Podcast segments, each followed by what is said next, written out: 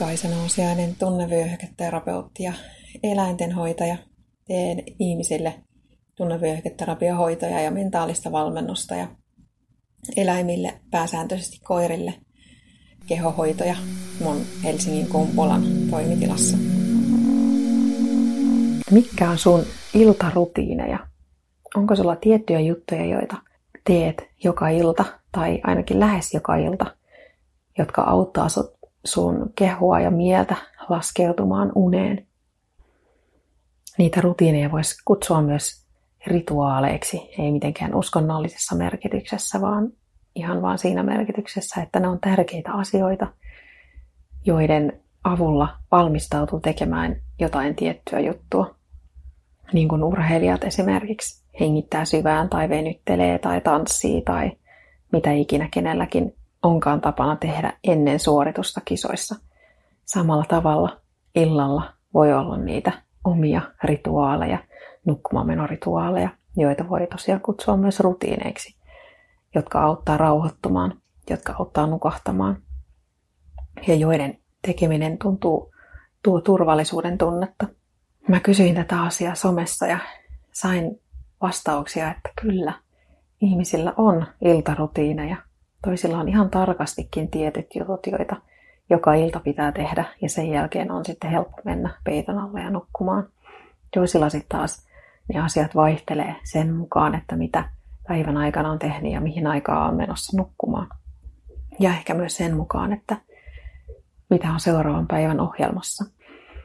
Mulle itselleni iltaisin tärkeää on se, että telkkari laitetaan kiinni, tai jos se on auki, niin mä en ole samassa huoneessa – sen telkkarin kanssa ja että saan lukea rauhassa jotain kirjaa.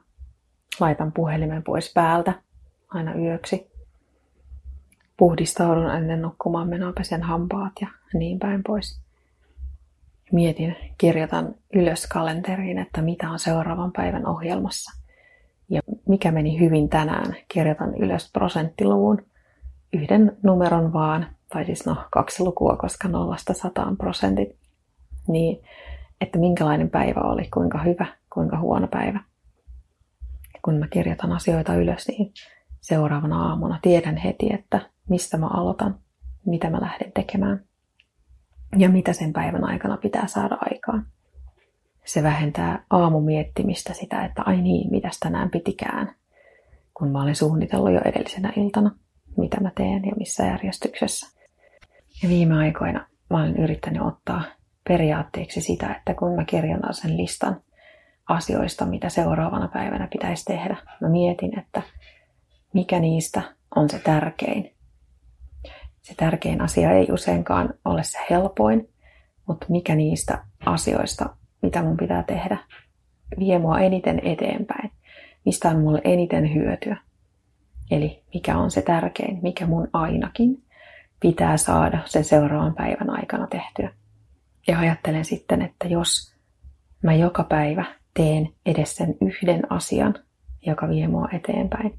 Mä olen vuoden aikana tehnyt 365 yhtä asiaa, jotka vie mua eteenpäin. Ja se on jo tosi paljon. Vuoden päästä mä olen 365 asiaa pidemmällä kuin vuosi sitten. Eli joo, iltarutiinit on mulle tärkeitä, koska riittävä uni on terveydelle välttämätöntä. Ja jotta se uni olisi mahdollisimman laadukasta, niin on järkevää rauhoittua illalla ennen nukkumaan menoa, jotta se unen rytmi yön aikana olisi mahdollisimman optimaalinen itselle. Jos sulla ei ole vielä tiedostettuja iltarutiineja, niin luo sellaiset. Ja kato, auttaako se sua nukkumaan paremmin. Itse voit valita, että käytätkö niihin rituaaleihin kaksi tuntia vai viisi minuuttia aikaa. Kunhan tiedostat, että mitä ne sun omat tärkeät jutut on. Se voi auttaa yllättävän paljon. Kiitos kun kuuntelit. Toivottavasti sait tästä oivalluksia. Käy lukemassa lisää halutessasi siis mun kotisivuilta tassaus.fi ja mirakora.fi.